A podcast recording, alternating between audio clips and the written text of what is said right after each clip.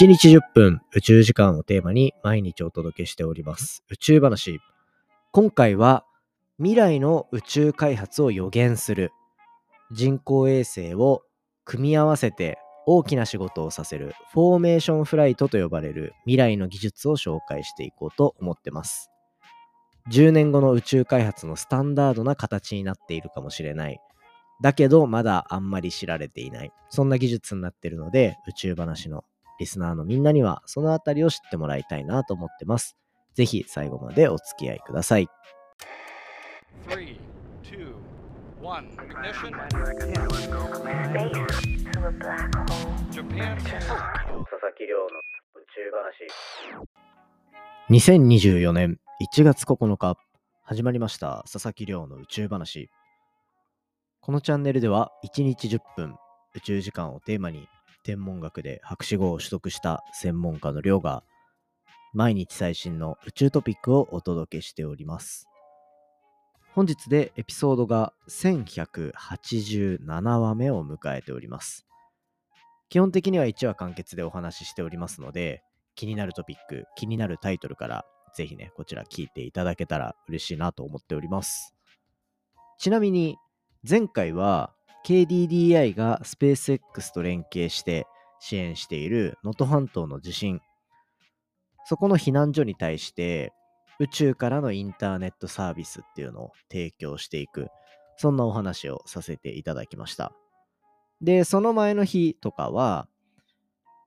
日曜日の配信なので、前の週どんな話したのかなっていうところの振り返りだったり、あとはまあ近況報告も含めお話しさせていただいてたりするんですよね。まあそんな感じで、日々いろんなバリエーションでお届けしてるわけなんですけど、まあ、今回は、これフォーメーションフライトっていう話をしていきます。フォーメーションフライト、何かっていうと、人工衛星同士を連携させて、一つの大きな仕事をさせる。そんなミッションの形態というか、技術になっているので、今回はこちらを紹介していこうかなと思っております。はい、ということで、まあ、ざっくりお話ししていこうかなと思うんですけど、まあ、そもそも今回のお話ですね、これ、科学系ポッドキャストの月間トークテーマ、毎月毎月、まあいろんなエピソードお話ししてるんですけど、まあ今回、今月ですね、2024年1月の月間トークテーマは、予言というトークテーマがあります。で、これ、奏でる細胞っていうもう僕が大変お世話になっている番組のタツさんがモデレーターとなって進んでいるプロジェクトで、そうですね、もうすでに予言に関するエピソード、科学系の仲間たくさん上げてるんで、ぜひこちらチェックしていただけたら嬉しいなと思いますね。で、僕がもう一つやってる、隣のデータ分析屋さんっていうポッドキャストチャンネルでも、これ予言のエピソード公開してるんで、こちらぜひチェックしてみていただけたらと思います。で、今回は予言なので、まあそのフォーメーションフライトっていうものの話をするんですが、フォーメーションフライト、これから宇宙開発の中で確実にこの存在感を出してくるであろうというふうに思われる部分なので、未来の宇宙開発にとって重要な技術の一つ、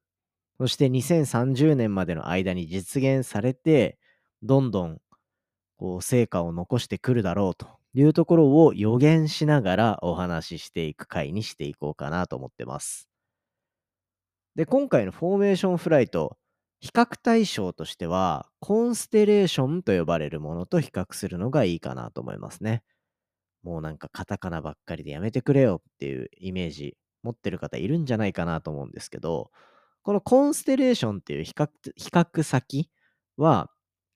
昨日もお話ししたスペース X のスターリンクがこちらになりますね。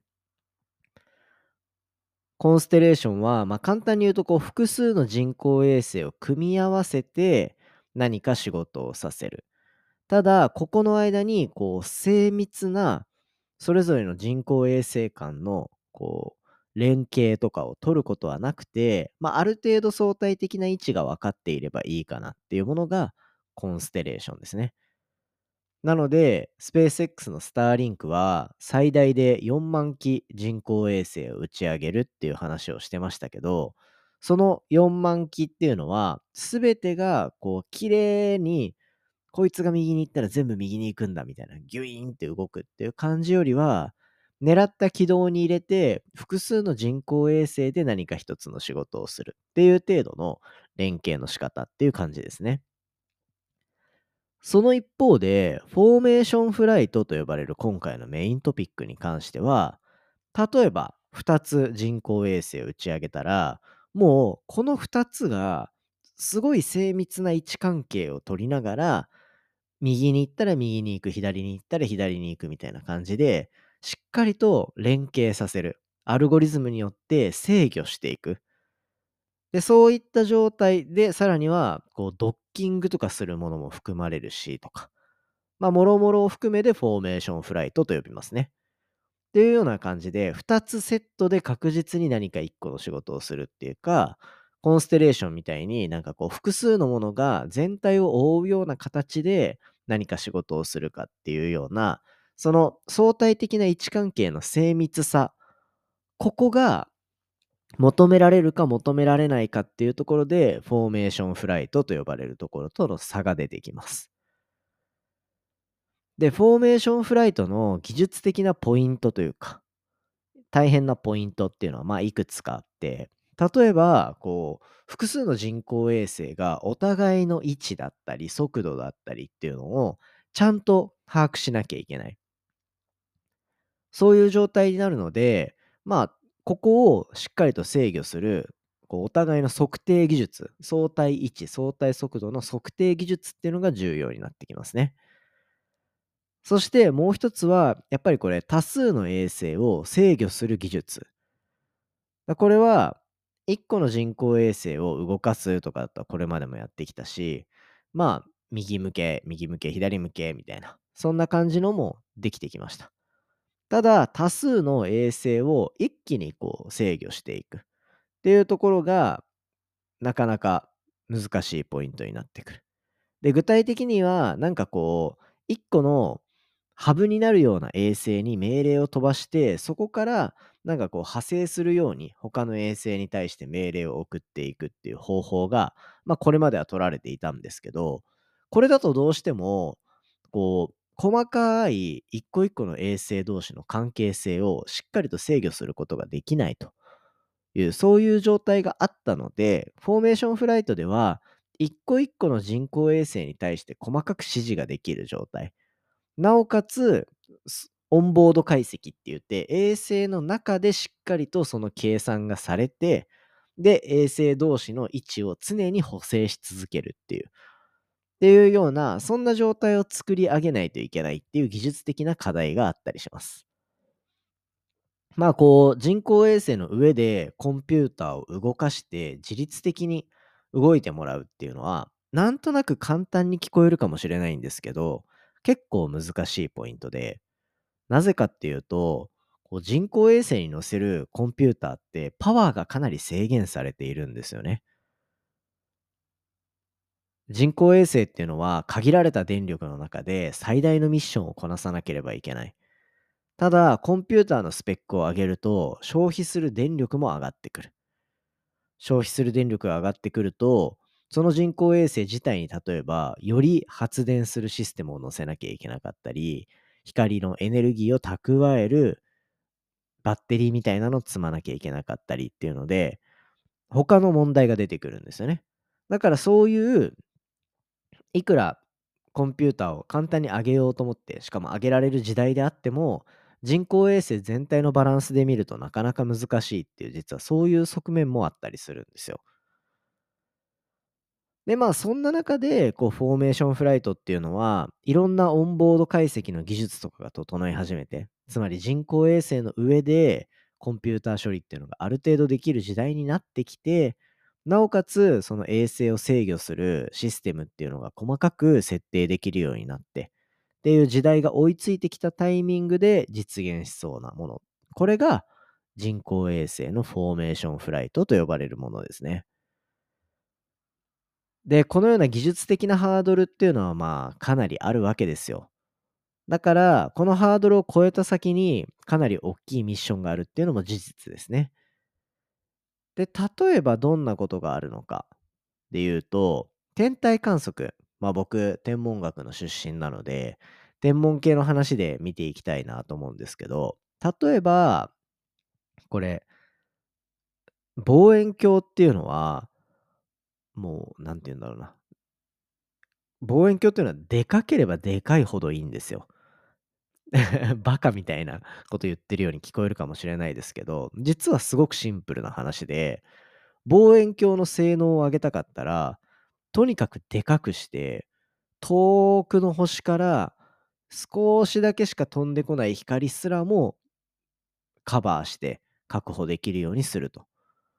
そういうことができると、より望遠鏡の精度っていうのは上がると言われてます。なので、望遠鏡はでかくしたい。だけど、宇宙に人工衛星を持っていこうとしたときに、例えばもうロケットに乗せるんだったら、ロケットのサイズが限界だったりするじゃないですか。じゃあ、でかいロケットを作ればいいのかっていうと、やっぱロケットの形ってある程度決まってるから、なかなかそうもいかないと。じゃあどうするのかっていうと、バラバラになった望遠鏡を宇宙空間で連携させて、だバラバラになった望遠鏡を一つ一つの人工衛星に見立てて、小型の人工衛星打ち上げますと。で、宇宙空間で4個とか5個とかの人工衛星を組み合わせて、そいつらを連携させると、まるで大きい望遠鏡を飛ばしたかのような、そんな望遠鏡を宇宙空間で仮想で作ることができるんですよね。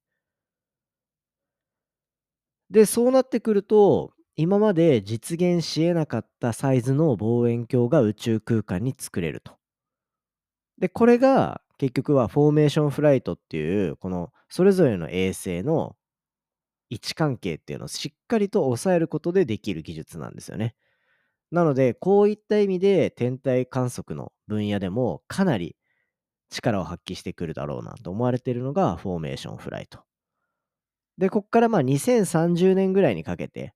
2030年代、まあ前半ぐらいですかね、までは実証実験っていうフェーズがかなり多くなってきそうなので、まあそこの成功っていうのを祈りながら動向を見ていくのが、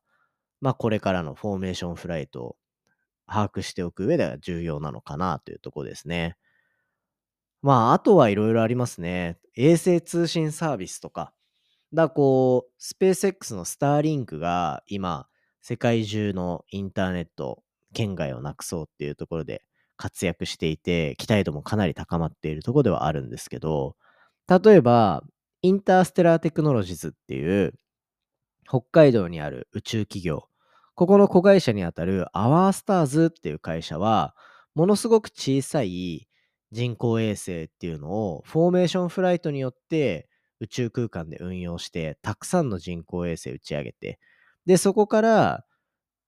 で、宇宙から通信衛星のサービスを実現させようとしているっていうね。まあそういう背景もあったりとか、まああといろいろありますね。こう軌道上で人工衛星をに給油するサービスとか、結構いろいろあるんで、こういったところがこう活躍してくる2030年ぐらいの予言っていうところをこのポッドキャストでしておくと、まあ、この先ね、広がっていく宇宙開発、みんななんか新しいの見かけても、あ宇宙話でこれ聞いたな。そういえばあの人予言してたな、みたいな。そんなところで考えてくれたら嬉しいなと思っております。まあ、こんなね、予言とか言っても、なんか当たるか当たんないかの予言っていうよりは、確実にこの宇宙分野の人たちが目指している未来の話をしたので、予言っていうよりは、いつか来る未来の話をただしただけっていう、ほんとなんかずるい予言会の使い方をしてしまったかなと思うんですけど、まあそうやって宇宙開発っていうのは結構みんな10年後、20年後っていうのを見据えて開発している人も多かったりするので、まあこのあたりは、もうそんな不確定な予言よりは、10年後に見えてる世界っていうのを話す方がいいんじゃないかなと思って、こんな感じで予言会は、フォーメーションフライトに関するお話をさせていただきました。はい、ということで、まあ今回のね、この科学系ポッドキャストのトークテーマみたいなものって、毎月やってるんですけど、どんどんどんどん仲間が増えてて、今、だから、コンスタントに20番組ぐらい参加してくれる。まあ、その20番組を超えて、どんどん新しい人も入ってきてくれてとかで、こう、科学系ポッドキャストっていう枠組みから広がって、どんどんいろんな話が進んでいくっていう、これかなり面白い流れになってるなと思ってるんですよ。なので、ぜひこれからもね、あのこの科学系ポッドキャストの取り組みとか、まあ宇宙話を軸に楽しんでいただいてもいいですし、他の番組で出てくるそういう予言の話とか、